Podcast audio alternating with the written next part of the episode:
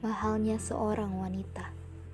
Mahalnya seorang wanita itu ketika dia bisa menjaga dirinya untuk tidak bersentuhan oleh laki-laki yang bukan mahramnya.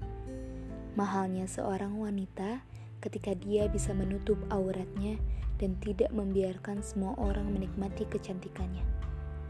Mahalnya seorang wanita adalah ketika dia tidak mudah untuk memberikan cintanya kepada seorang laki-laki yang belum sah menjadi suaminya.